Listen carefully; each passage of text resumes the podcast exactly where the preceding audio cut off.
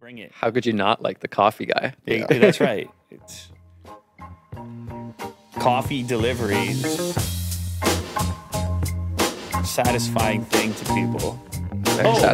By the way, I don't know if you know this, but every time somebody comes on, then Will claims that whatever music, intro music he selects is inspired by the guest. I don't know if it's true or not. So this is inspired by Maddie, eh? Yeah, I tried. I like it. Yeah. I'd use this in a video. You feel like it's fitting? It's really chill vibes. Although I feel like the music that I use in my videos, which is probably what you're basing it off of, is probably a little different than I actually like to listen to, you know? You kind of, it's like, I don't know if you have this, but like, I think everybody on YouTube, especially, you end up developing a little bit of like a personality that's you, but it's maybe exaggerated or slightly different. Absolutely. And it's probably the same with music, you know, and you're also, you know, at the mercy of the availability. Exactly. Licenses and whatever else. And there's also certain music that just, oh, by the way, Maddie's in the house today. Bring up the YouTube channel. I mean, we got to do it the right way. We got to get the right shout out. There we go. Look at this. Thanks, guys. Another day, another guest. Very excited for this one. We've never met before. This is the first time. It's happening right here. This is it. Of all places. And we get to have a conversation. Who knows what might happen? Who knows where we might go? There's so much to discuss as we get to know one another. I'm already mind blown just by this whole space. Right. I feel like the viewers out there don't quite understand the space. The space is nuts. When it first started, I think, like yourself, there were a lot of people who assumed it was some sort of trickery or some sort of green screen effect or something. But, you know, currently for this recording, we're at one end of the space. Yep. You have had the pleasure of walking all the way to the other end to go to the bathroom, which took about an hour. Couldn't be further away. But yeah, I mean, that's one way to get a real sense of the scale of it is to actually be here. It's a pretty wild space, that's for sure. I mean, I'm glad it exists. You asked me if it was worth it. I had a hard time answering that question. Yeah. But I mean, like I said, this is an experience seeing this. Like I don't think I've ever seen something like this. Like it does feel like I'm on like a movie set, like a legit thing. And when I've seen your stuff, I thought that it was not green screen, but that you're just being really clever with the lighting and making it look bigger than it actually is. But this is way bigger than I thought it was. Right. So lighting, wide angle lenses, and of course yourself coming from the camera background, you're like, it's gotta be some camera. Yeah. He's doing something like really smart fade. Like I see you fading the lights, you know, in the back. I'm like, you know, it's to play off that it goes off into infinity. Meanwhile, it actually goes off into infinity. Almost. Yeah. It's close. About as big as I've seen in real life. But anyway, it was a massive undertaking. I believe it. It was a really huge job, and there it is. Before that was a very early. Will's showing a video right now of a very early recording done in the space before.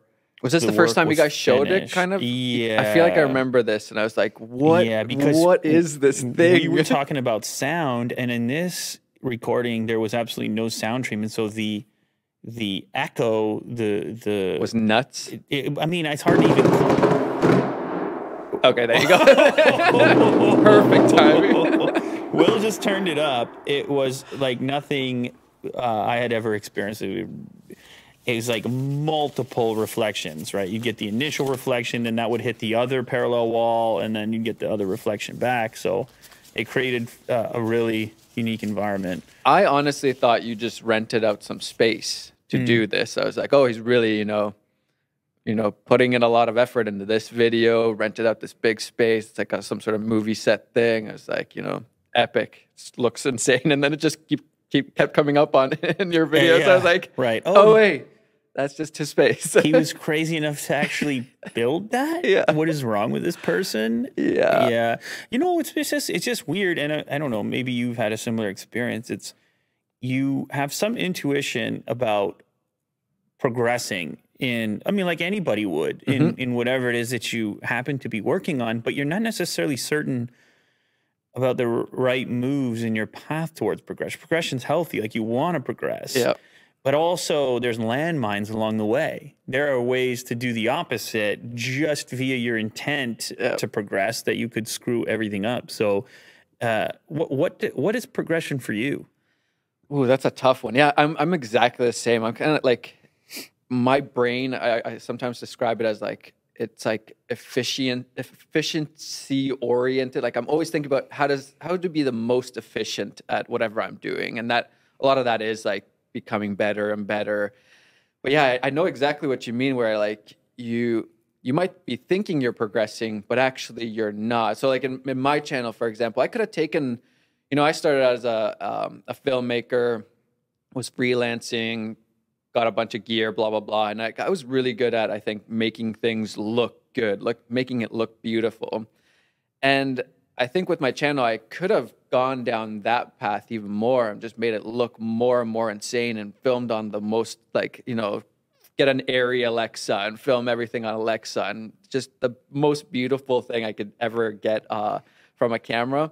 But I've kind of gone the opposite, I think, on my channel, where like, I've stopped caring about some of the filmmaker stuff and just, you know, how can I make this a fun experience for the viewers, a positive experience that like, and a lot of that is, I think, storytelling in the end for me. So I'm like constantly thinking about how is the audience perceiving this experience or this storyline? Is it boring? Is it interesting? And so with that, you know, I'm basically a one-man or two-man crew with my brother most of the time. Have a manager who helps me out too, but like in terms of filming the videos, it's usually just me. And this last year, my brother came from Finland to help me out, and so I've just kind of like, you know, dropped a lot of that. Like I don't need to use cinema cameras all the time. I'll just use, you know, something that looks high quality, but you say this while we're watching a video with like a beautiful shot traveling through. So it's a mix. It's some kind of a mix. So here, you guys are watching like FPV. Do you know FPV drones? Absolutely, yeah. So like I've gotten like heavy into FPV drone flying. Like later in this video, you'll probably see some other shots too. Like FPV is insane. And so like I like FPV drones because it gives me a different way of storytelling that most people can't get these shots and tell this story. And so that's why I spend a lot of time. And then in that, I still want the best quality. So I'll figure out like kind of the happy medium of like, okay, I'm not going to be putting on a Sony A7S or an A1 on the FPV, but okay, what's the best way? So I have like this like stupid setup of a DJI drone, and then like this like 3D printed mount to have a GoPro on there. And so the GoPro is recording the actual footage that I'm using. And then I run through RealSteady, which is like a stabilizing app. And like, so I'll take those, you know, those steps to get the best image. But I understand there's a limit, you know? I completely understand what you're saying, that where the gear can actually get in the way. Exactly. Or where the mandate can change, or you can become too, you can obsess over some technical detail that that actually blocks or inhibits the progression of getting the video done. Yeah. And because that's another thing that I constantly am aware of, is that you're trying to make a thing and post a thing. And you're probably not going to spend a year on it. Nope. I spend like a day, two, usually. Okay, day two. It's some arbitrary, maybe for some it's a week, or maybe for some it's 2 hours. That's it. Whatever I got in 2 hours. That's kind of that's part of the strangeness of this space, is that we're kind of chucking all this content into this machine with this variety of parameters around how we make it and what our own personal rules are for what it should be. And then a million people, 10 million, how many subscribers do you have? Like an insane amount. That many people's expectations of what they're expecting from your videos also on top of that. Absolutely. You know? And it can be, there is... I think, and I don't remember, maybe we were talking about this before we started. I think that one of the ways in which, one of the motivators for me is experimentation, is to not necessarily take that rule set that I just described and then force it upon yourself permanently and forever, no matter what. Because I realize that like my channel is not the most creative endeavor, But it is. You're still making something. You're still making decisions and publishing something. And it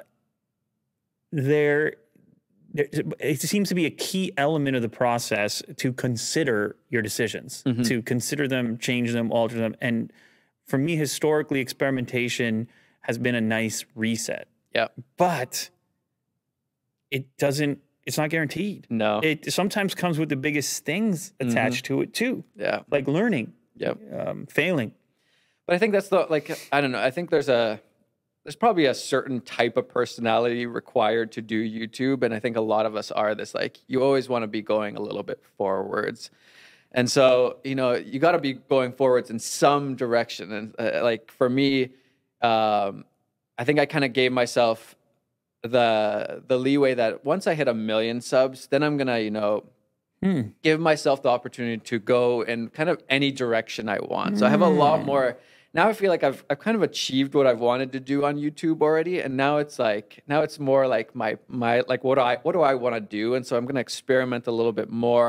I started off as a, you know, travel and teaching filmmaking tutorials channel, and now if you look at my channel, there's like almost no tutorials, the new videos. There's a lot of like trying out new gear and stuff like that, but I think I have a lot less expectations on myself of like, what do I need to do to keep the, you know, keep the machine going. And if I experiment and things, you know, fall apart, that's okay. I think I'm curious, like for you, for me at least, I started in filmmaking, freelancing, and then I was like, I don't like, I saw where it was going and I was like, I don't think that's where I want to go. What's the next thing? What's the next iteration of this? Sure. And so I was like, YouTube, build my own thing. And then I got that going. I was like, oh, sick. This is like, it took off way faster than I ever imagined.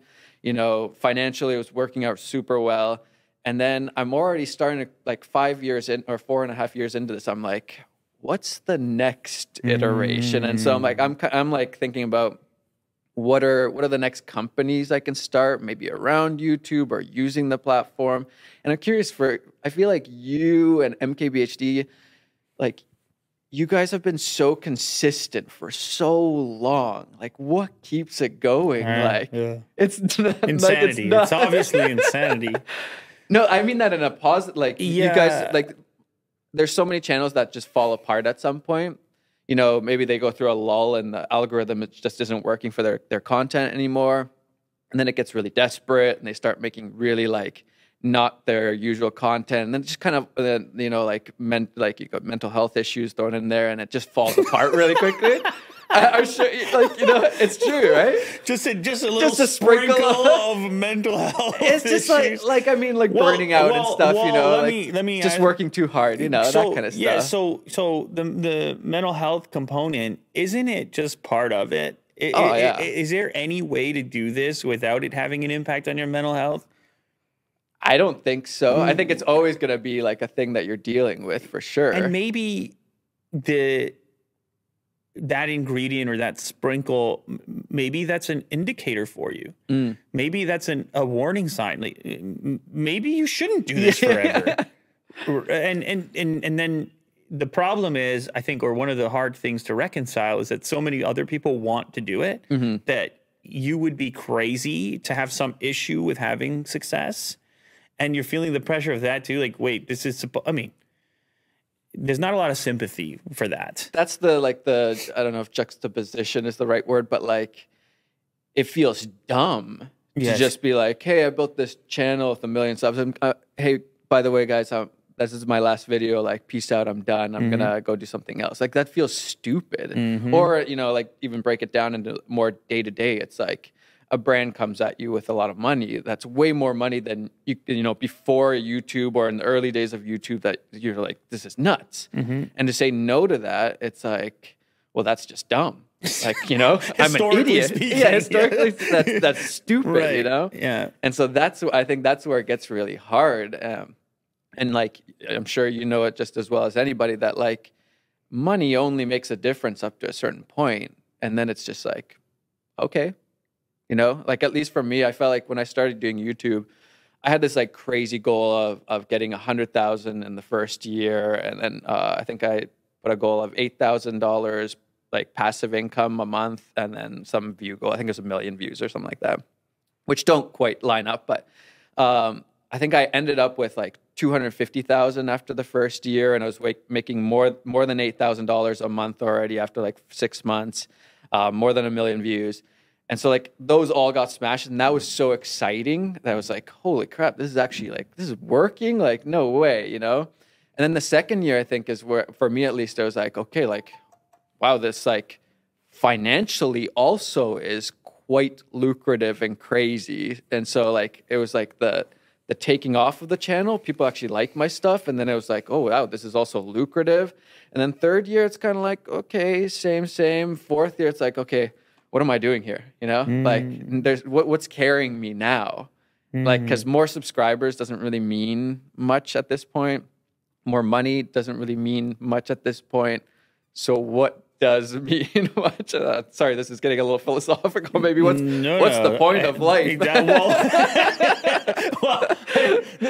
Can you answer that one for me? This show has a history of getting there way too quickly. Where we are right now, you know? Maybe it's your personality, or like I think it might be the room, or it's possibly the couch. I'm not sure. I think it's I think a big part of it is the fact that the people that I've had on here, there's so much shared experience. Yeah.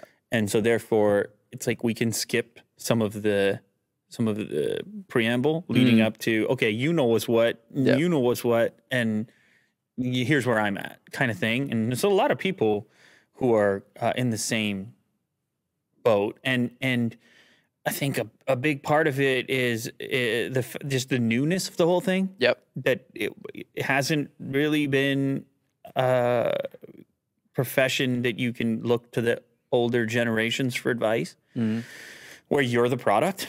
Yep.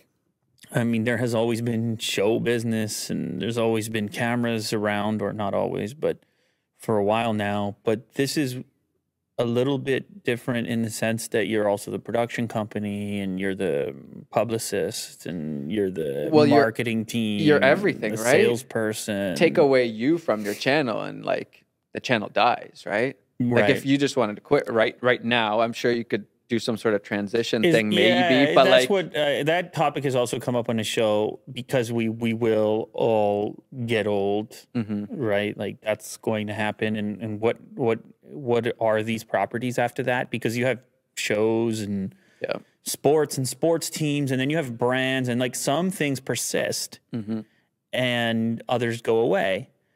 I don't know if I've covered this or talked about this on this show before, but just this idea around how most of the media we interact with changes throughout our own lives. Yeah. That we don't watch the same things, and shows that historically were perceived as being tremendously successful would last maybe 5 seasons. You've been doing it for 5 years. Yeah.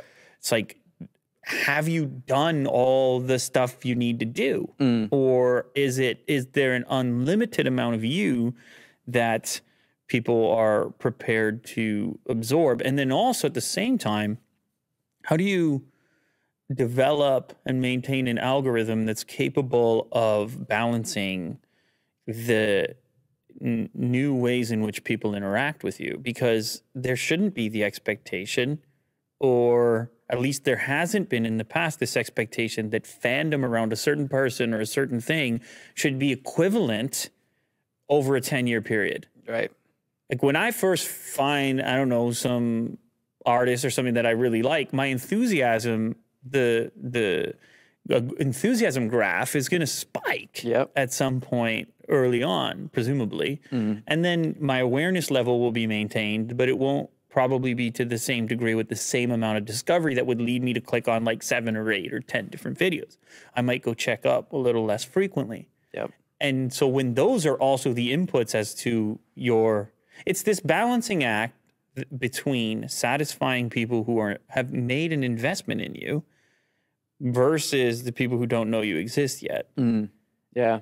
And how or where you feel your responsibility lives. If you think you're doing something productive and good and that you would like to share with people, then it seems to me you should be equally interested in converting new people as you are to satisfying the old people. Yeah. But that's the part that's hard to do. It's I've noticed that, for example, at my channel, like there's a few of us, like Peter McKinnon, I think is the king of the filmmaker space. Who we rode this wave. Does he call himself that? I call him that. I call him that. I think you. I think we rode this wave in the 2017, as that's when both of us started. He started like a little, I think, end of 2016. I started right at the beginning of 2017, and. Back then, I think there was a huge increase in interest in filmmaking and how do you make videos. And gear was harder to use back then. You had to use technical tools. We didn't have iPhones with cinematic mode to, you know, do the thing that you wanted to, you know. And so we rode this wave of interest, and it worked out really well. And now I'm noticing that I think people are more interested in being a content creator versus a filmmaker. And so now I have to... No, do I adjust to that? Do I start teaching about content creation versus filmmaking? Because there isn't as much interested in that. And probably also just the fact that there's probably 1,000 different channels that are doing the exact same thing as me and Peter started doing it. Yeah, exactly. Mm-hmm. And so things change. Yeah, you gotta adapt and move. And yeah, it's a hard question of, you know, what is the right choice? And I think this is where it gets tricky too, is it's really easy to, I kind of alluded to this already, where like I hit a million, now I'm going to do this for me. But that doesn't carry, I don't think, for very long, just doing it for you. I think there's a lot more satisfaction doing, you know, helping other people or like enabling other people or teaching. Like I think I got a lot of satisfaction out of that. And if I was to just make videos that make me feel good or that like I only like, I don't think that would last for very long for me. Like that motivation would just kind of, I think it would dwindle, at least for me. I don't think it would be something that carries me. That's the philosophical tree falls in the forest, but no one's around. Yeah. Yeah, I agree with you. You will hear that often though, in the space, that as long as I like it. Yeah. And you sit and you ponder that, and it sounds really good. It sounds good, yeah. Initially, it's like, sweet. That means it's going to be authentic because you're not going to be influenced by all these external inputs. But in what universe does that exist that we're not influenced by external inputs? I think more often that's like a voice of insecurity, maybe a little bit. Like, you know, you've had that peak, and then you're starting to come down a little bit. Like, well, I'm just going to keep doing this for myself, or you know, like that, there's that little bit of like. I see that at least a lot, is that like that desperate moment of when you're not having that rise, you're not, you know, growing as fast as you were, you're not in the limelight as much as you were before. And then it's like, what do you do with that? You know, the algorithm giveth and the algorithm taketh away. How have you noticed that in your 10 years? Like, has there been like big booms and then big like downs, or has it just been kind of consistent as you work? I'm going to do another version of what you just said and say that roller coaster ride, you know, being at the casino and constantly winning. Mm. This may sound as though I'm making excuses, but that might not be the best thing for you either. Oh yeah, I agree. Maybe some like a fork in the road, or maybe some struggle can actually yield something that's even that you're even more engaged with or excited about than the thing that you were previously doing that was maybe yielding too much. Yeah. And so, because we talked a little bit, maybe this was before we started rolling, just about stuff. The motivation to experiment. Mm-hmm. No, that was at the very beginning. Yeah, we were rolling. What is that motivation? Mm. What is that? What is that insight hits you in the shower that says everything you're doing is wrong, right? Mm. Or you need to try this one thing and just see what happens. Some of that is maybe your own intuition, but then your intuition is influenced by behaviors that you're seeing, analytics that you're looking at, other videos you're watching. Yep. Other channels taking off. faster than yours. Other channels taking off, input that you're getting in real life, anecdotally from your brutally honest children. For real though, I'm not there yet. You will, and you will, and you sit there and say to yourself, "Is this bad for me?" Mm. For example, my kids play sports, and their path towards progression there is extreme awareness around their shortcomings, extreme awareness around failure. We don't really fall on our face as much. Once you get to a point, you build up this force field, you build up this structure around yourself that is impenetrable. You know, you have this success, and people treat you like a person who has had this success. Might be the worst thing for you. Yeah, might be putting a ceiling on your own improvement. So some of this feedback that you're getting could be fuel for whatever the next thing happens to be, but only so far as you're not exceedingly nostalgic about the way that things were. Yeah, which is tempting. Always. So, you know, my thing is, the thing I've been thinking on a lot recently, and you can hopefully give me your point of view on this too, is that maybe the futuristic internet content provider has to transition at different points into either different roles or completely different projects. More similar to how traditional media works, where you could be a director or an actor or a host, but the enterprise or the one particular job, you could do it and put it down and move on to the next project. Mm. There seems to be something attractive about that to me. Somewhere in the back of my head, like, wouldn't it be cool? Or I have all these ideas, these things that I would love to execute, but I've been here for 10 years. Yeah. And the influential inputs have kept me there. This idea of building your own jail or whatever. Mm. I think Peter and I talked about that too. I don't know that there's any rush. I don't know that the rush is specifically associated with overall scale as much as it is with trajectory. You can go and do something right now. You can, I'm not advising you to do this. This is not financial advice. That you could put down what you've done, start something else, and have a change in trajectory, acceleration, that might not be anywhere near the scale of your pre-existing project, but the line is different, the incline is different, and therefore more exciting. Mm.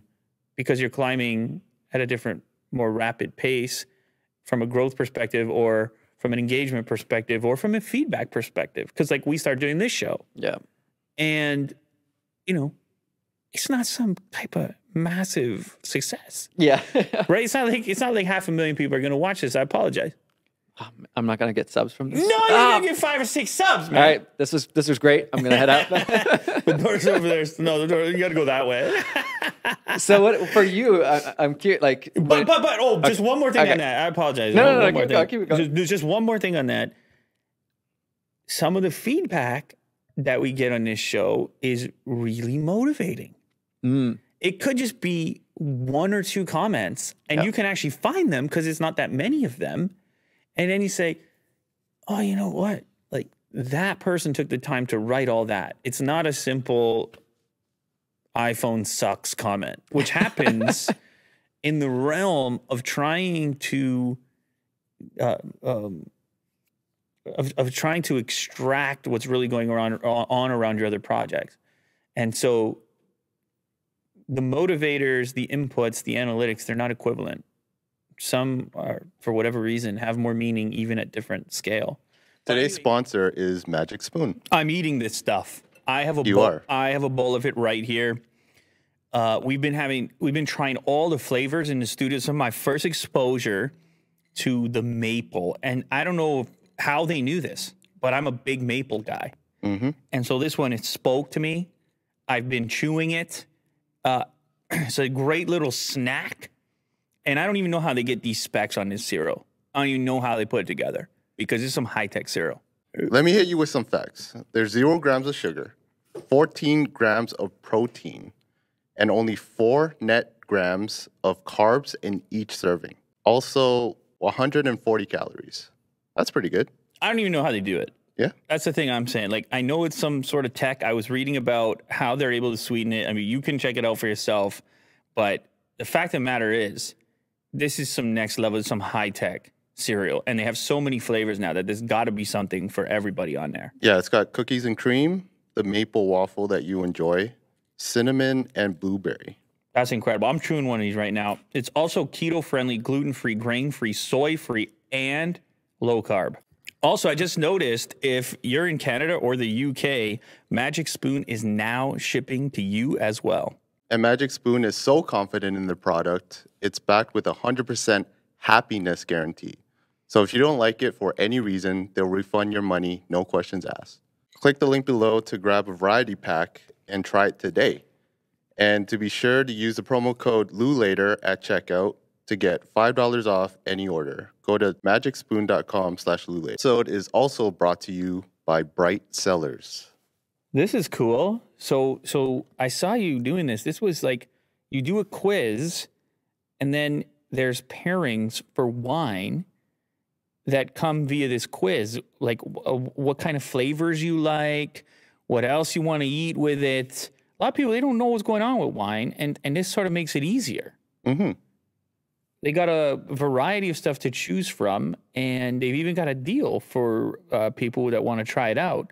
50% off a first order of a 6-bottle box from Bright Cellars. So you can go do the quiz, get started, and get a 50% discount. That's a no-joke type of discount. Oh, yeah. Bright Cellars uses a wine algorithm to match you with wines you are guaranteed to love. Guaranteed? Oh, yeah. You have to take their 30-second quiz, and they match you with wines based on the things you know you like. Wow. Like your favorite type of chocolate or your favorite type of juice. Wow, a 30-second quiz is all it takes. Mm-hmm. Can you imagine? And then they ship your matches directly to your doorstep for you to enjoy. Find the perfect wine has never been easier. Hmm. So I tried out one of their wines. It's called Silver Scape Syrah. It's the 2020 edition, and it's quite sweet. I paired it with some Is that what you wanted? You wanted something sweet? And thyme and rosemary. Yeah, I have a sweet tooth. Steak and thyme and rosemary? Wow. That's a perfect combo. You're living one heck of a life over there, Willie Doo. That's incredible. To help you find your favorite wine, we are giving you 50% off your first 6-bottle box from Bright Cellars by going to brightcellars.com/LULATER. Click the link in the bio and head to brightcellars.com/LULATER to receive 50% off your first 6-bottle order. Bright Cellars, helping you discover wine. This is a long roundabout rant. The question is, what is your next project? What is my next project? It's kind of half secret right now. That's not gonna suffice. We're gonna need some tidbits of. Okay, so we're gonna be releasing some stuff pretty soon. Me. You don't have to spill everything. I'll spill some. So my older brother works for Shopify. You know Shopify is. Yeah, so I saw these cases. I use Shopify. Exactly. Shopify is incredible. Great company. Yep. So he's like a coding genius, whatever. And so him, my manager, Tyler, and then my younger brother, Teppo. So my older brother's name is Miko. We've been working, toying on something to help content creators. I think we're in the wild west. Like people always ask, like, you know, is it too saturated? Can you still become a YouTuber or content creator or whatever? I think it's still so early days. I don't know about you, but I feel like we're just, maybe you have a different perspective because you've been doing this for a long time or longer than I have. I feel like we're still so in the early days. Like it's still so wild west. Everybody's trying to figure it out. Content creators, brands, like how do we all, like everything's just wild west. And there's no really place to turn to learn about this. Like, if you wanted to be a YouTuber right now, like, what would you do? Like, I don't know, search stuff on YouTube. And, like, a lot of times those channels that teach about YouTube aren't necessarily the people that are, you know, really doing the YouTube stuff right now. They might be, you know, talking about the stuff that was working a little bit you know, maybe a year or two ago, but they're not maybe, you know, they're not doing the things that are really working right now. So we're trying to solve for that space. That's the, I think what I'm trying to do is, again, this like, okay, what's next progression? I want to build something that's bigger than just my Maddie Apoya channel, you know, even though that was like, that's way bigger than I ever thought I would build, you know, that's already like absolutely nuts to me. But now it's like, okay, if that's possible, like what else is possible? And so the next step is building something that's hopefully and will be, well, hopefully. Is this an app or a website? Or? Yeah, it'll be a platform. A platform. Yeah. Of sorts. Platform, not like competing with Facebook or something. Platforms like that. Sound really serious. Yeah. When like, you're doing when you're creating a platform. Yeah, and I feel like there's like I would love to come on here in a few months from now, hopefully, and talk about it more. I think there's a lot of like vertical into where we could take it. It'll start as something that'll be really important. And then it could continue as something much more much bigger. Sure, why not?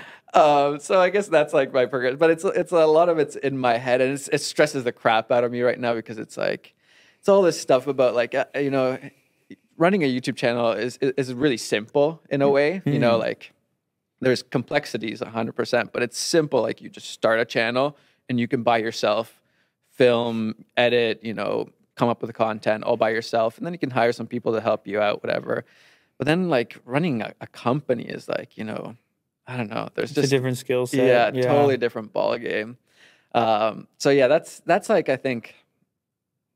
So that's sort of outside of content creation. So yeah. So we talked about, you know, if I quit my channel right now, it's done, you know, I can't have like, I mean, my brother looks like me, so maybe he could, maybe he could like take it over. But like, I can't have somebody just like buy my channel off me, and like, you know, it's not going to be really worth much for them. The brand is actually you. Yeah, exactly. It's YouTube.com/ It's Maddie. Yeah, exactly. So it's me, and so what do I do to build something off of my brand? Put a little bit of my brand onto something. And then, you know, I can keep building that, or maybe someday sell that, you know. That's kind of how my brain is much more business and logical oriented than like I hated art class. Art class was the worst class. I hated any class that was subjective, English, all these that are like the teacher can like decide whether it's good or not. Hated all that stuff. And so, yeah, my brain just thinks about all that kind of stuff a lot, like, you know, I don't want to waste this opportunity. That's how I see it. It's like I've been given these like keys that like could do a lot, and I don't want to waste this opportunity. That's kind of, I think that's like the pressure I have on myself right now in a way. And that's why it's even more dumb to just be like, all right, I think I'm good. Like, I think I'm just gonna, I don't know, do something else. Like, I feel like I need to, you know, use this in a good way. So that's an interesting, it's a very honest way of looking at it. I think it is logical. It's reasonable. I think most people would get to a point where they would have, could have a similar revelation. Are you going to tell me I'm wrong? No. no, I'm not. Not tell me I'm wrong. No, I'm not. I'm not going to tell you I'm wrong, that you're wrong. I think it's a struggle. Yeah. I think that some people try to hold on to something so permanently that they smother it, strangle it. It ceases to breathe afterwards. Or some people go on to some other project, neglect the thing that people actually appreciated and connected with, and then view the original thing differently too through the lens of this next undertaking. I'm not saying that's what, I'm just representing the other side of it, and the struggle with figuring out how to create something permanent. That's where brand versus personality gets really tough. Because when I started, I very in a very obvious way, I made it a brand instead of a name. Although back then that was a more common thing to do anyways. People were like, my identity online, what? You crazy? But in a way, it kind of makes things easier because you can hide behind it at times and be like, oh, that's a brand right there. It's a, maybe it is a thing that has some sort of value outside of yourself. What's weird is when you first start, there is a strong kind of urge to invest in yourself because you get really positive feedback from doing that, like really personalizing things. And, and then I suppose your ego to a certain extent. People are here for me. Yeah. People really love me. Yeah. Isn't that amazing? It might be the first time that you're really getting that. It's attractive. And by inserting a brand or, and I know this is very nuanced and people are like, what's the difference? But by inserting a brand, by putting a brand in between that, it somehow maybe insulates you. But it also, through that insulation, it opens up opportunities that you may be reluctant to approach had it been your whole name on the line. Maybe it lets you make some other mistakes. But also then long-term, brands, at least I'm not suggesting that'll happen here because it is a YouTube channel. Let's just chill out here for a second. Let's not get too carried away. It's, just making silly videos. Well, I mean, it's not. I'm not selling sneakers. You know what I mean? Like Michael Jordan is not on the channel. But in a way, you you feel some added flexibility there, and that there could be some permanent value, or that you could actually move on from it, which is a thing I've talked about. I don't know how people think that it's some sort of crisis mode. You went all the way to Starbucks. I got the real coffee. You went all the way to Starbucks. That, wow. Ooh, what are these? What are these? I knew Kirk was going to take this job real serious. I'm gonna go with the yellow. What is it? You're not allowed to know. You're not allowed to know. I bet it has turmeric in it. I'll go for the red. I probably won't be able to talk after this. So I'm gonna have this afterwards. Is that black? Controversial. Wow. No labels, no nothing. This seems dangerous. Could make for an exciting show, but I have to drink it on air. Oh, mine is a blood cleanser, chlorophyll E3 live. Oh, good. Go to cola. All right. Mine's immune booster, lemon, ginger, oregano oil. I've had that before. That one's good, but you're right. It's gonna. I'm not gonna be able to like talk clear out your sinus. It's gonna be quite a. Should we do it or what? What do you say? Yeah. All right. Is this start turning into like hot ones I feel like it just did. I've never done one of these ones, so if I don't die, what you is make it sound like an illicit material. All right, here we go. 3, 2. Are you supposed to do the whole thing at once? Yes, absolutely. Oh gosh. Am I gonna die? No, no one is dying here. It's not what we're gonna be fine. 3, 2, 1, go. Oh, mine was easy. It tastes like seaweed, sort of. Woo! Maddie got that. This one's a bit sour, but it's not too bad. It's like spicy. Yeah, it has pepper in it, right? It's called oregano oil. Oregano oil. Whoa! I didn't expect that to be spicy. What the? You really did have the toughest test here. I feel like I'm on hot ones now. This is like a precursor. Your drink from here. Oh, no, yes, I do. Yes, I do. Oh, that's going to be... Thank you for this experience. Honestly, I had no idea that Kirk was going to do that, and I appreciate your participation. What I was going to say before this, my channel actually... I'm like tearing up here. This is like... my channel, I started it off, I called it Travel Feels. Whoa! Yeah. Yeah, it was like when I started my channel, I was like, it's going to be about traveling. But I don't want to travel all the time, so I'm going to do tutorials teaching how to make travel films. And then I made, like, my first video is like, hey, I'm starting YouTube, whatever, you know, nobody sees that. And then my second video is, a lot of people, I was flying drones a lot, and then back then I'd have a GoPro on the, like, the Phantom 2 or whatever it was back then. And people wondered how, like, for example, this video, how did I make... the GoPro looks so cinematic. Like, it doesn't look like GoPro. So I made a video how to make GoPro look cinematic. And that video, I think, is still, could be my top video or second video or something in terms of views. Okay, so it's second now. And that video, when it took off, that's when I started to get my subs. So it like took a few weeks and then it like took off. And then I was like, oh, okay. Travel isn't going to be the main thing. The tutorials are going to be the main thing. And then travel is just like how I show off that like, okay, I also kind of know what I'm doing a little bit.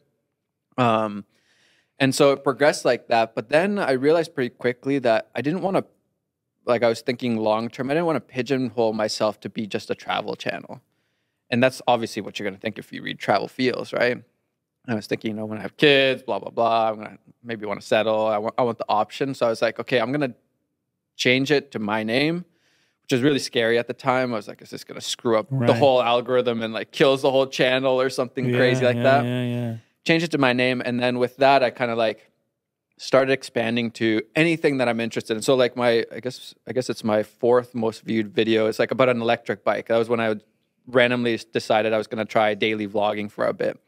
And this was like, I think my first or second daily vlog. I think I only did like 26 or something like that in a row. Absolutely nuts. And so I just gave myself the permission to like anything that I'm interested in, as long as it's like within reason kind of works. And I film it in my style and like, you know, show it off like the way that I normally would. Then I would go for that. And so that's why I changed it to my name. So I would have a little bit more, you know, flexibility. Exactly. It's a, I feel like I have a pizza in my mouth, but it's really spicy and like I can't get it. What is this? I think it's really healthy. Like I'm pretty sure that you've just been upgraded. Immune boosted. Yeah, you've been boosted after that.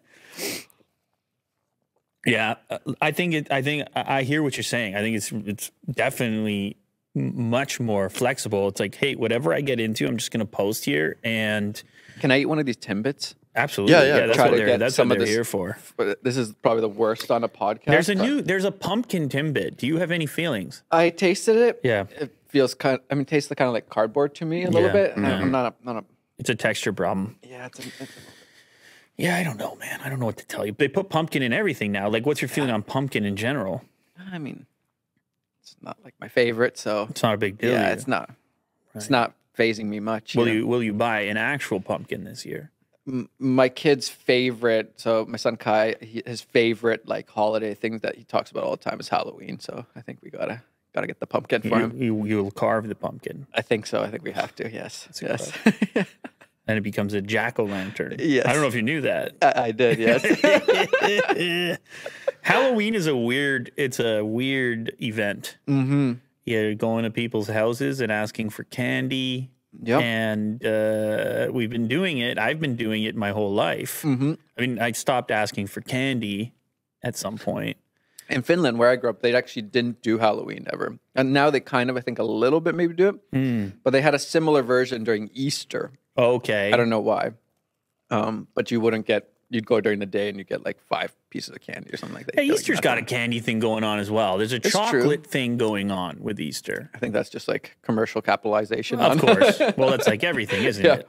That's like your YouTube channel. That was a joke. Yeah, that was a good jab. I was just, no, it's like my YouTube channel, all right? It's a jab at myself. Yeah. Can I ask you a question? Yeah, go ahead. Yes. You see the algorithm changing. You've seen it change probably. It's like I see the algorithm. You know the algorithm, right? You have the keys to the algorithm. I make sweet love to the algorithm. You know how like in the beginning it was, and I think YouTube has kind of themselves said this already, where it's like they basically just spat out the videos that had high views. That was like the beginning, I think, basically of YouTube. Then it turned to like, you know, was it already the next iteration? No, I think they tried to figure out, like, okay, what's better content? And then watch time started to come in. You know? Let's figure out what's better content. You know what I mean? Like, Charlie Bit My Finger is funny, but, like, you know, it's not gonna carry YouTube to the next level. Right. And so, like, what's the better content? And then watch time came, and then, you know, the birth of vloggers came because it was easy to make long content. And like people had their main channels and then they started vlogging channel and the vlog channel became bigger than their main channel. And then now I think we're in this phase of like hyper a thumbnail and title, click through rate, and still watch time, audience retention, whatever. It's the Mr. Beast era, right? That is a better a better way of describing it, because I actually think we're past thumbnail title. Okay, yeah, I think, yeah, we've had a little bit, of, but yeah, it's like the hyper title and thumbnail, I would say, in a way. Well, but that's where I feel that that input can actually have a negative impact if the thumbnail and title is better than the actual video. So correct. It's the combination now, maybe, of like title, thumbnail, and the video has to be like engaging from start to finish. You know, it has to be Mr. Beast. Like, I don't know. Okay, so I think about this a lot because obviously you kind of have to if you're doing this thing. If you're actually playing the game, if you're in the casino, we're in the casino. Yeah, my question was going to be, how much of this do you take into account, or do you just stay the course? Sorry, I don't know if that was totally different from what you're about to say, but I feel like that's it. That's it. I just, the way you phrased it at the end there, the truth is that it's a little bit of both. Yeah. Right. The truth is that you're out here doing a thing, and once you've made the decision, you're going to continue to do a thing. And certainly once you have employees and you have people that rely on the thing, yep. The responsible thing to do seems to be that you would take into consideration that which is happening across the network and platform. But this just seems like the right managerial move. Yep. Now, sometimes your person gets in the way, in which it's, I don't want to, you know, don't make me. And then, but at the same time, your other self, your managerial self, is saying, you idiot, you've got to manage all of this. You can't act as though you're on an island and none of it matters. So I would watch this stuff with allowing it to have sort of a limited input into my approach. But I do tend to watch YouTube less and less in a way of enjoyment and more in a way of analysis. Yeah, I do that a lot too. Let me see this video. Why does it have, why is this happening around this video, and so on and so forth. And one thing that seems to have happened as short form has taken off, and we didn't talk about it yet. Long form has had to become more short form in this, and not necessarily with the timestamp, but it just has to happen faster. It's that tension, like keeping that tension all the time. You can have a long video, but you gotta be delivering all the time. Yeah, and it depends on even what we consider to be a long video, because 10 minutes is long now. I'll make 20-minute videos sometimes. Just I'm like, and my brother asked me, he's like, editing, he's like, it's really long. I'm like, whatever, just put it out. There you go. I don't think about it. So that's like what the stay of the course, or I take into account a little bit, but I also just stay the course. I'm like, I'm just going to keep making what I make. Hopefully it's still like, you know, I'm making better content, in my opinion, better content all the time. Sure. But I'm not going to go full Mr. Beast. And, you know. Yeah. It's also, I mean, you have to consider who your audience is, how they move through the internet, totally. what their habits are. If you want to keep speaking to the same people versus continue to grow. See, that's one of the problems. I think the problem is that the expectation around maintaining an audience is that some are going to leave. Like, that's the maintenance problem. Yep. Some are just going to be done with it. And typically it's the new additions that allow the thing to be, to continue to go. So you still need some sort of a way of, and then hence your problem. Yeah. Is that you kind of have to speak the language, or at least attend the party to make the friends. Yep. And if you're just reluctant, you're like, hey, that music is for you youngsters, and I can't jive with it, then you shouldn't really expect to acquire anybody new, because you haven't made the effort to go have a chat, find out what's good about it. Yeah. So it's always a balancing act. I think the nice thing is, I think it's all gotten less gameable. It actually has to do the thing now. I think myself, probably yourself, so many of us from this past era have benefited through becoming sophisticated game players. I found a shortcut. Yeah. Whatever, some little tweak or something, or some ability to have an effect or persuade people to click on something, and then that might be good enough. The era that you're talking about, one of the big... My perception is that one of the big factors of the time was frequency, that there was a content drought. Yeah. And so therefore, and I think there was some sort of heavily weighted daily active component. Mm. If a person had whatever channel could generate more consistent behaviors. As short form has taken off and more experiences on the site have become algorithmic experiences, just like spit stuff at me, and I'll just randomly, I'll just click on, like I would rather, this is the read 10 headlines instead of one article. Yeah. Yeah. I think there's a large number of people, and you can look at your retention graph and know that's the case. Mm. They didn't watch 20 minutes. I hate to break it to you. No, definitely not. so again, what's Mr. B say? Like 70% retention. I'm like, that's nuts. I don't think any of my videos probably have a 70% retention. But if you just reframe that a little bit and you kind of take all ego out of it, if a person came to your restaurant and every time the plate came back, 80% of food was on the plate. Mm. What are they telling you about your food? Yeah. Mm. That's rough. That hurt. I didn't mean it that way. Like, I'm just thinking about it as I'm here. When you go to like a fine restaurant or something, often the portion sizes are smaller. But it's also very thoughtful. Yeah, and configured in such a way that portion is impacting experience. There should be this much of this item and this much of that. It's part of the overall concoction. Yeah.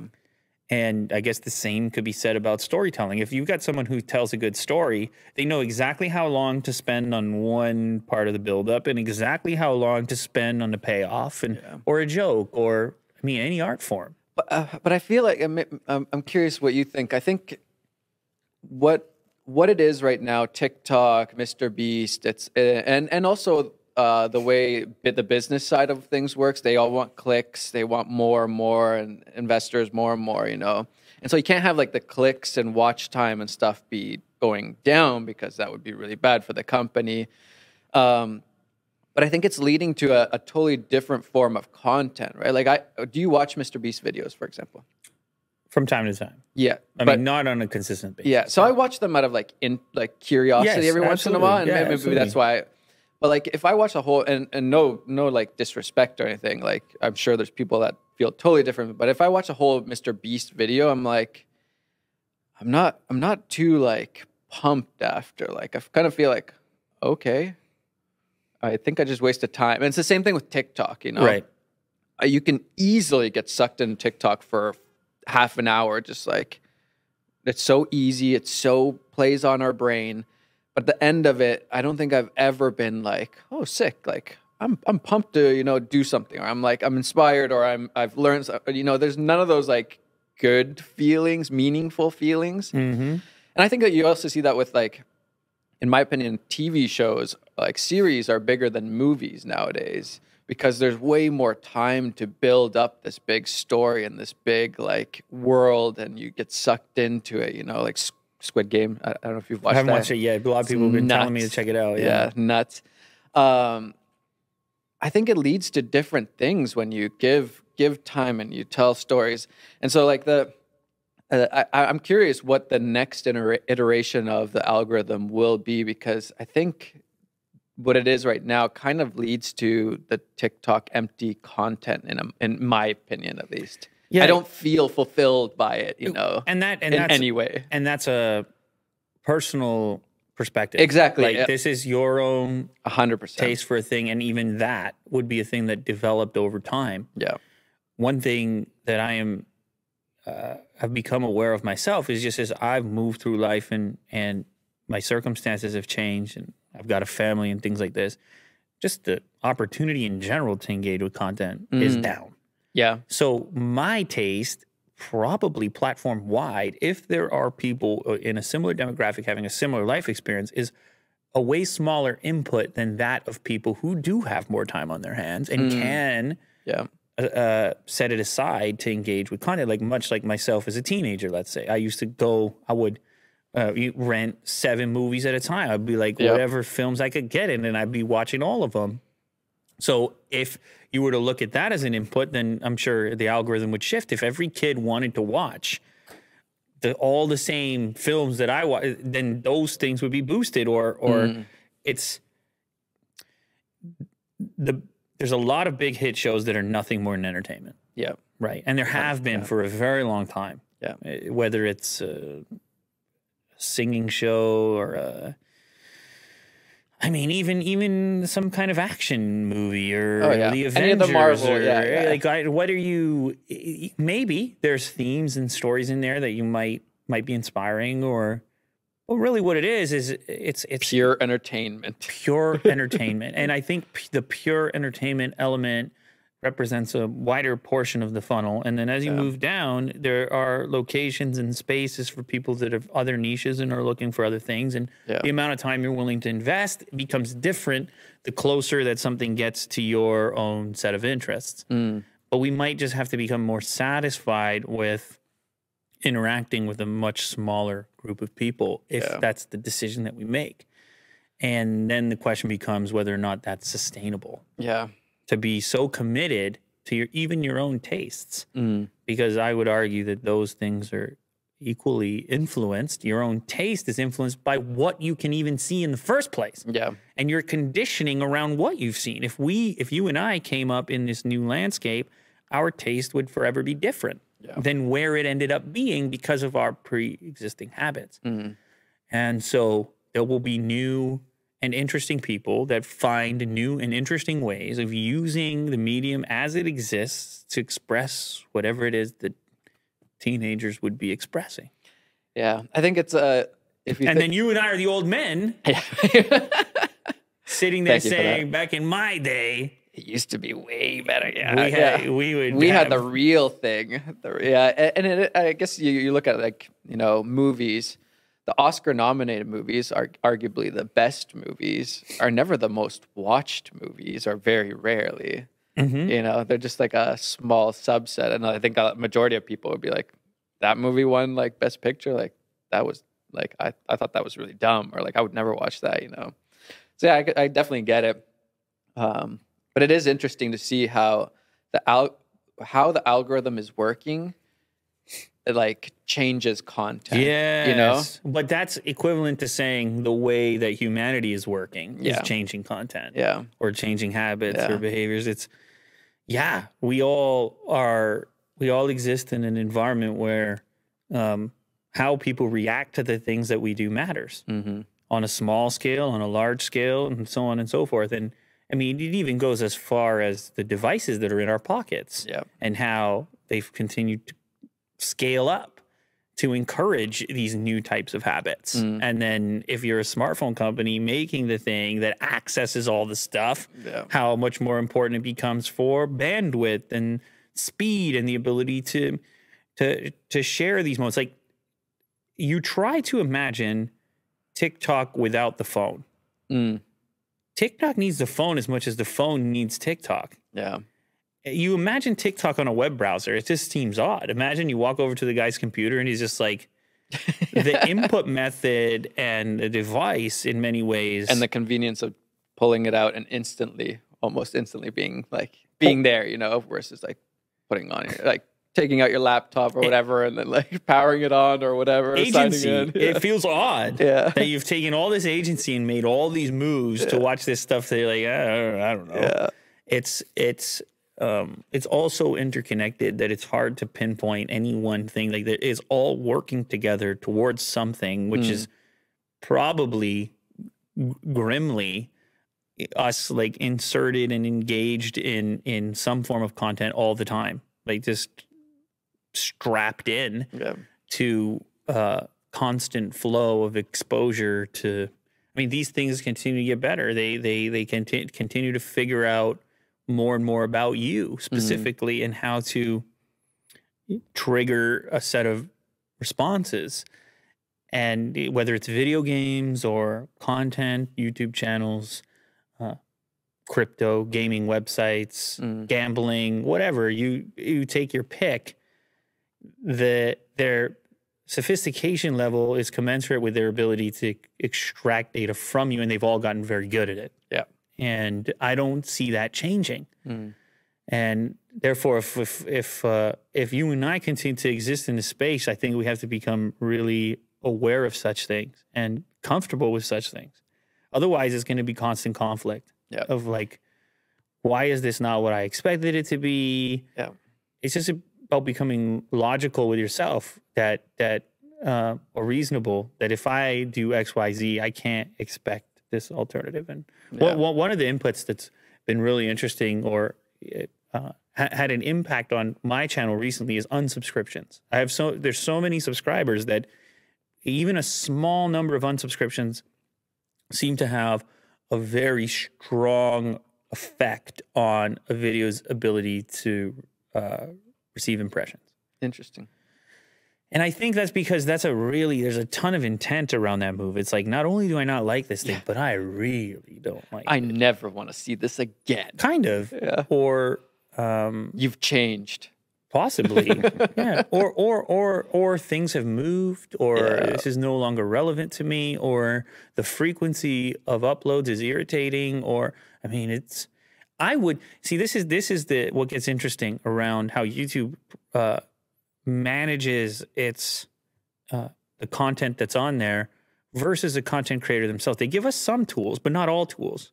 Like, I can't see sentiment surveys. They can see it. Mm.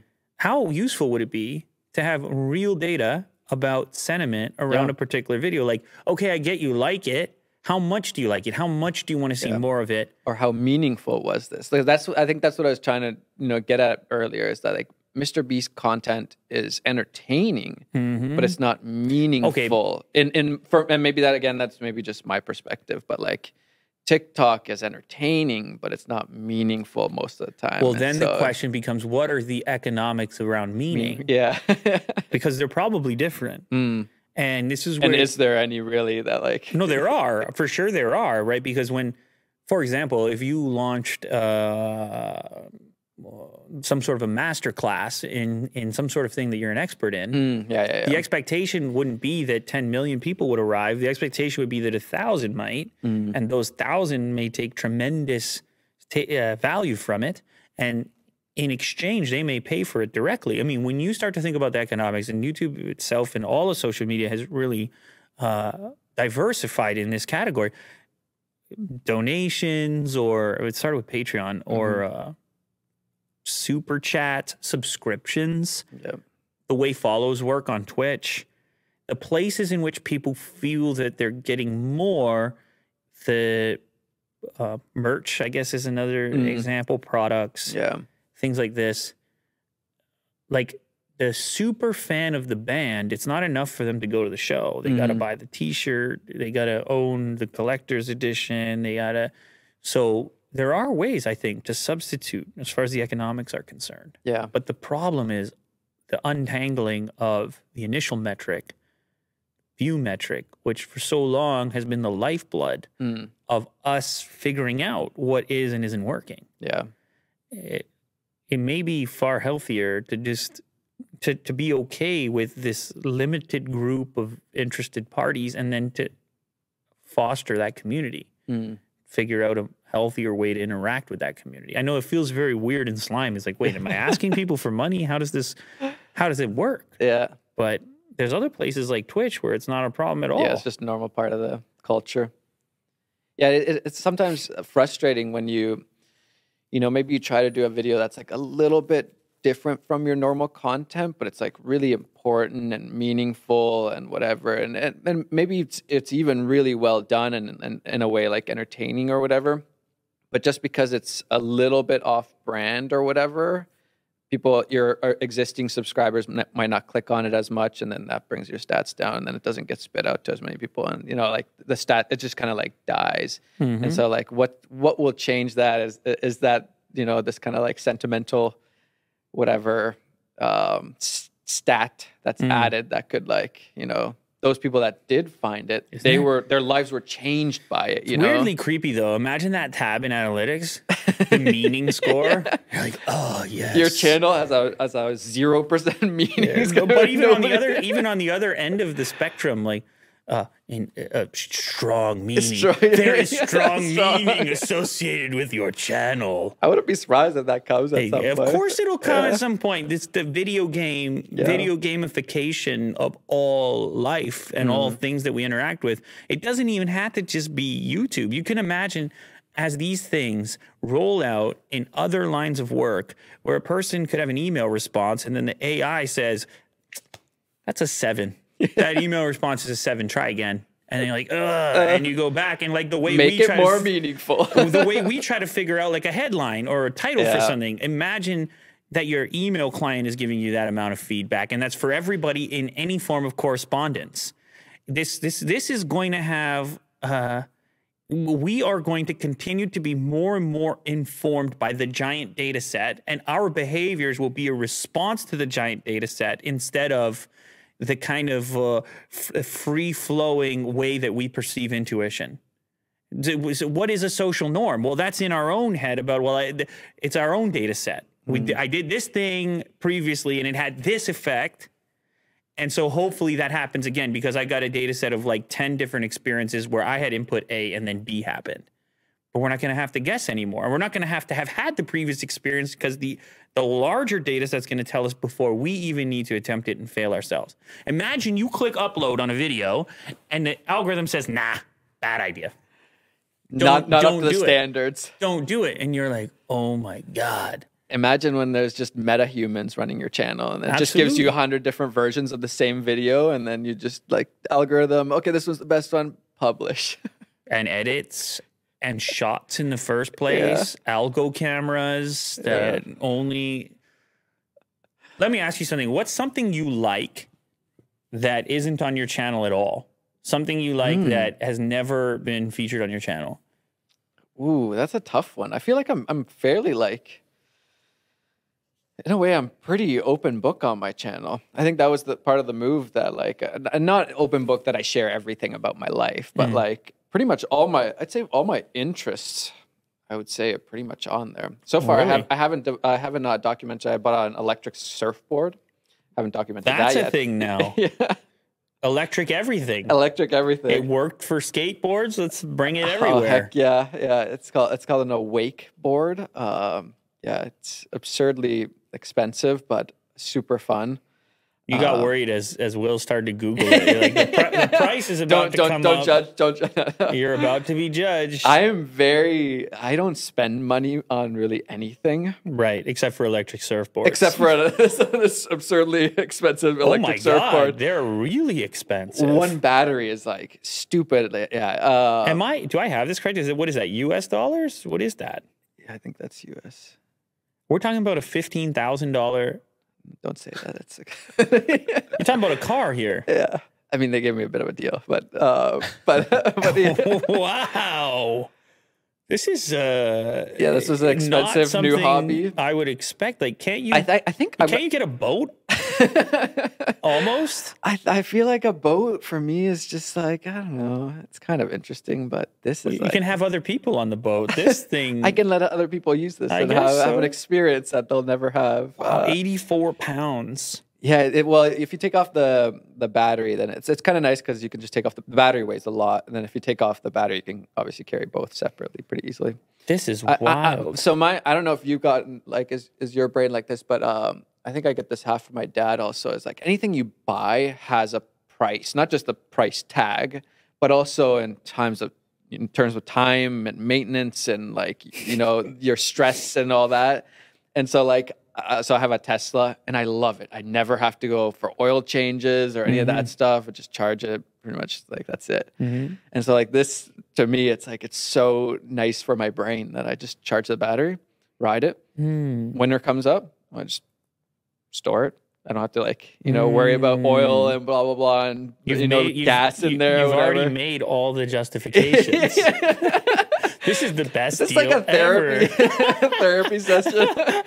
I think what actually, like, and this is probably full truth, is like COVID was like horrendous for experiences. I'm used to, the best part of YouTube by far for me is the experiences that I've gotten, like meeting people, doing things that I would never, ever get to do. Mm-hmm. I would maybe get to film somebody else doing them, but I would never get to experience them myself. Now I get to experience these. COVID hits. We're just at home, just at the office. No experience, no traveling, like just like experience starved is how I've said it. And then at some point, this was clearly like I need some experiences. And I was like, okay, I can definitely get some fun videos out of this, and it should be pretty fun riding it around. So let's go for it. Let's spend some brand deal money on. I don't think that you're alone. I think people all of a sudden were considering plenty of alternatives to travel, specifically because a lot of people, they would at least have one vacation in a year or something along these lines, and then they had that set aside in their mind and they wanted to go ahead and place it somewhere else and say, well, that's justified because it didn't go over here. So COVID brought a whole new meaning and value to a bunch of unusual things. I think I also had a kind of a realization that I spend little to no money on my videos in terms of like production, other than like flights. Even like if I'm traveling somewhere, I would look for like pretty cheap accommodations and stuff like that. Like I would spend. Are you frugal? Little. Is that what it is? I don't. Maybe I just like. I like to save and invest. That's like, again, it's like the brain efficiencies. I would most of the time rather just save. And I've been like that since I was a kid. Like, yeah, I think Will can jive with you on that. Are you a save and invest type? Yeah. Yeah. Crypto, yeah. Easy. I do a little bit of that too. Yeah. Yeah. See, that works on a lot of people's minds as well. Yeah. I think even as a kid, like, you know, we would get like, you know, Christmas chocolates or something like that. My brothers, they would eat theirs within the first like day or two, and I'd have mine like a month later. A still, saver like, type. Yeah. Nice. And so, like, that's why I think it's like in my brain, it's still. You know what goes along with that mentality though? Sometimes can be indecision, delay, because. Like you got to execute. Should I buy this? I don't think so. It's really expensive. No. Did you have that moment? Oh yeah, I probably looked at the site before I bought my Tesla. I looked at 100 times. 100. I was like, you know, like no, I shouldn't do it. Like I just buy like a used car or something like that. And, then you think about the 100 hours you spent lamenting that you could have been just doing more work. Yeah, exactly. And you would have already paid for the thing in the first place. That's where this comes. It's like. Let's just pull the trigger. Whoa. I can make a video on this. I can make my money back on it. You know, how much you know time and stress is it going to be? Hopefully not much. Is there a discussion with the wife or the family at all? Yeah. Is there a debate? Well, I mean, this is more like business side. I would categorize. Really? With the car for sure, yeah. Anything that's like that. This was. I mean, I did talk to my wife about this surfboard too. It was expensive. It's the most expensive thing I've ever bought, other than a car or a house. So there was a talk. How did you initially pose the conversation? How did it start? Probably a totally different version if you ask my wife about this. Right. How do you remember? I just feel like it's a really weird thing to start with. You enter the room and you're like. I think my wife. I think she trusts me on this kind of stuff. That like she knows my personality. That I'm not the like riskiest. I'm not the crazy risk taker. The like I'm just gonna do things on a whim kind of thing. I've thought this through, and so like when I come at her and I'm like, I think I'm gonna buy this electric surfboard. She's like, okay. Like she might not understand it, but like I think she trusts me at this point. That like, yeah, he hasn't made any stupid big purchases that like are just. Track record. Yeah, exactly. You've got a good track record. Yeah. That's pretty good. Yeah. I mean, anytime you make the business angle as well, yeah, it's super helpful. I think if you went into it saying, you know what, I'm going to get this electric surfboard because I have to have more fun, then it might be different. It'd be a little harder, yeah. It might be different. It's like, it always helps that when your interests align with your business interests. Yeah. That's super helpful because it lets you justify things that you do actually want to do. Yeah. But in such a fashion that feels more responsible. That's the great thing about YouTube. I love FPV, or like I want to get into it. Okay, I just, you know, bring it into my channel, tell the stories about me getting into it, teach about it, whatever. And then once I've gone through all that, then I can you know, show things in a totally different way that people haven't seen before, because FPV is still pretty new. You know, I'm interested in electric surfboard. You know, bring it in. I hear it, man. I hear you. And along the way, you become an expert in the thing. Yeah. And therefore, who knows how that investment could pay off if you become a source for information. I've seen this happen with Tesla channels, where somebody really just wanted a Tesla, but then they started filming their Tesla, and then they referred 1,000 people to buy Teslas. Yeah, everybody's asking them about, oh, I should just make videos about this because everybody's asking me. And then it's very organic the way in which it happens around interests. The only thing I will say on that topic is sometimes your interests becoming work kills your interests. Yeah. That is definitely true. Yeah. I think for me, filmmaking used to be a hobby and a passion. Now filmmaking is just like a tool that I have in the tool bag. That's why I asked if there's any interest that didn't go on your channel, because they're too good or special or and maybe I don't mean that they've never shown up there, but things that are important to you in real life that people might not get looking at your channel. Yeah, I mean, like, I don't mean to go too sentimental, but like, I show my family on the channel, but like, that's where I spend the most of my time, you know, with my kids. Like this morning I woke up, I built a little treehouse Lego thing with Kai, and then I played with my daughter Coco. And then I usually, like, I don't know how your day goes, but like, I like to keep it chill in that sense. Like, I'm not too stressed. Like, I have to be at the office at 9 in the morning, 10 in the morning, whatever. I'm just like, if I have some, you know, and like time and something comes up, and I'll just play with Kai. I think that is a huge benefit of having limited staff. Yeah, is that no one's really relying on you to that extent, or looking around and going, where the hell is this guy? Yeah, no one knows if you show up or not. Is that true? No, that I mean, in some, we don't always come to the office every day. Depends on the day. Sometimes we'll just work from home and whatever. But I definitely, that is a thing. Even right now, so because I have an editor, it also, my brain, it's like, well, it's a waste if my editor he might not be working right now, you know? It's like, well, I'm just wasting wasting the pay, you know? Like, what's he doing right now? He, you know? He's watching TikTok, which right now. I know is like absurd in a way, but there is this like, oh, maybe I should get to the office so like, you know, I can like, you know, check up on things, make sure everything's going well, kind of thing. But yeah, I can imagine with you having a lot of people kind of waiting on you to get stuff done. You know? It's everything that we've already talked about. Yeah. It's good and bad. Like it keeps you accountable, and but it's also more responsibility and therefore less flexibility. It's everything in life. Yeah. More responsibility, less flexibility. Yeah. You're always exchanging one thing for the other and trying to balance it all out along the way. Do you think, or I know that, but what's the sweet spot then in a YouTube channel? Is it like having just like a nimble small crew, or is it building it out bigger so that you don't have as much stress on your plate? It depends on your stress threshold. Yeah. I have a really weird relationship with stress where I think I'm happy with having a certain amount of it that where it makes you feel useful. Yeah. I think feeling useful is just huge for me. I don't know what the hell it is. Like I got into coaching with my kids and I never imagined that would matter. Yeah. Like I didn't think I was going to be that guy.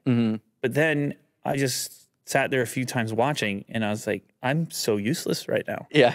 Why aren't I contributing something? I got so used to the idea of being productive or where it starts to feel like some kind of irresponsibility, some sort of cause similar to what you were saying about not taking advantage of the opportunity. Yeah. And so that's an area where I feel stress kind of serves me well, because then when it's all said and done, which is never, but in limited moments, it feels more deserved when you went through it. So I like maintaining a certain amount of stress, but it can totally become overwhelming as well at times. And I think the threshold really depends on the individual, and it really depends on how they work through that kind of stuff, because it can be really destructive. Yeah, I don't think people realize that there is a sweet spot for every person, every company. Like, you know, your sweet spot is totally different from mine. Like, I've even thought about, what if I just keep my channel as more just like raw and like just, you know, basically me filming and editing it. And then my other business ventures, like those I would, you know, hire for and have people working with me on those. I haven't really come to any conclusion on that one yet, but yeah. You know, there's all these things that I'm constantly considering, I'm sure you are too, of like, how do I make this more fun and enjoyable, but meaningful at the same time, and not like, it is that, like, you look at the glory days when I started, this was like, I had no stress. I was just like, this is amazing. Like, I'm just doing this thing. And now I'm like, I'm not naive anymore. I know too much, and I can't just like, just make whatever and whatever. I start thinking, oh, well, that's not going to do well in the algorithm, or people aren't going to be interested in that, or whatever, you know. Before I just made videos because I didn't know better, you know. Mm-hmm, mm-hmm. Maybe that's why people watched them. Yeah, yeah, maybe. Because they were just being made. Yeah. What was it? Maybe it was because most recently I've gotten in this train of thought that the viewers have gone through exactly what you've gone through. Mm. If you feel fatigue, they feel fatigue. Yeah. And eventually it's going to come out. So you can keep hitting that consistency button, but ultimately it's going to squeak out the side at some point. Yeah. And so I would say the deep consideration on the front is to put yourself in a position where content-wise, where you are enjoying it. Mm-hmm. And even if it's a struggle to get there, even if it means seeing some negative metrics or something like this, I think that that's where I'm seeing myself going more. Mm-hmm. And maybe it's a mixture. Maybe the responsible thing is it's a mixture. Maybe there's still going to be some work you have to do. Maybe, you know, every job has something in it that you don't like.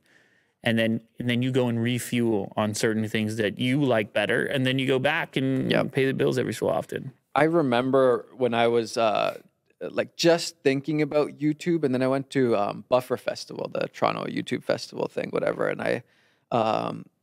I saw, I think it was Ben Brown, daily vlogger kind of guy, travel guy. And I saw his channel. Ben Brown. Wow. Is he still doing that? He's from South Africa, right? Yeah. Oh, no, I think he's from the UK, maybe. Anyway, oh, I don't know enough. But I remember seeing his channel. I think he had around 600,000 subs back then. And I was like, oh my gosh, like this guy just like kind of lives his life and just makes these little videos super easy. And he gets all these super cool opportunities and all this freedom. I was like, that is incredible. I want to do, like, I want that kind of thing. And then you start it and you realize that like, it is so much work. Like, I work way more doing YouTube than I ever did freelancing, you know? Which I already thought was like, I was doing like a decent amount. I wasn't getting burnt out or anything like that. But yeah, I don't think people realize, you know, they see your channel, they see my channel, and they're like, wow, I wish I had that. Then I would be just like, it would be easy. Life would be easy, you know? I'd be coasting. I'd just be enjoying life. And it never happens, you know? No. There is no such thing, you know? There's no magic trick or hack or everything. And it seems to be increasingly the case. It's like what you put in is what you get out. Yeah. And there's no shortcut. Nope. And if you perceive there potentially being one, then you're the one getting tricked. Yeah. And you're in for a surprise. Yeah. If you thought you were going to get there. Like, I love talking about YouTube, and I've told probably like 100, no joke, 100 people at least, like, you know, you should start a YouTube channel. Like, you do some really interesting stuff. And I'm pretty sure like maybe 2 have like started a channel and like have actually like kind of gotten into it. And I think a lot of it is this like, oh, I'll just hire somebody and they'll make the videos. And it's like, no.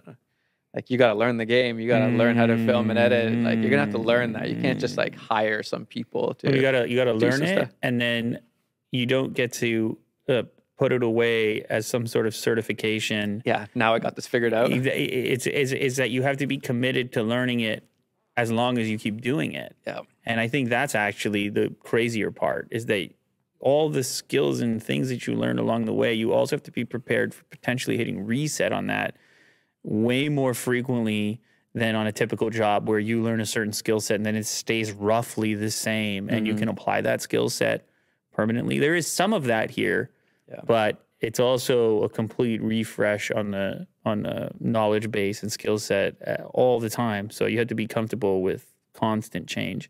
And then on the other end of it, it's the, what's really important is the people that are responsible for making those changes at the platform level. And that's actually one thing that has happened from this show that actually makes me happy for having done it, which is that I heard our rep at YouTube reached out and said that a lot of people at YouTube listen to this show. Interesting. And because we got creators come on and they talk about like what this life actually is, and this is like good insights. Data. Yeah. Where do you get, where do I get your survey? Like what's going on with you? And if you have, and once we establish a big enough data set, I think there will become some sort of a picture on whatever the human impact or insight is of this very bizarre new position that we embody. How much do you think YouTube or any platform really takes into consideration, like for example, the algorithm, like, okay, we have this goal of getting more whatever, you know, more audience, more views, whatever. We're going to do this thing. Like, what are the implications of this thing now? Or is it just that they're just looking at data? We know that this is going to be good for data. You know, it's going to be good for a company. And then like, let's see what happens. Or is it even like maybe it's impossible to even tell that like what's going to actually happen? Oh man, it's my understanding is that nobody understands it. Yeah, that's my understanding. We actually, I think we're going to have, who from YouTube is going to come on this show? Do you recall? Well, it's a chief. Ooh, interesting. Chief product.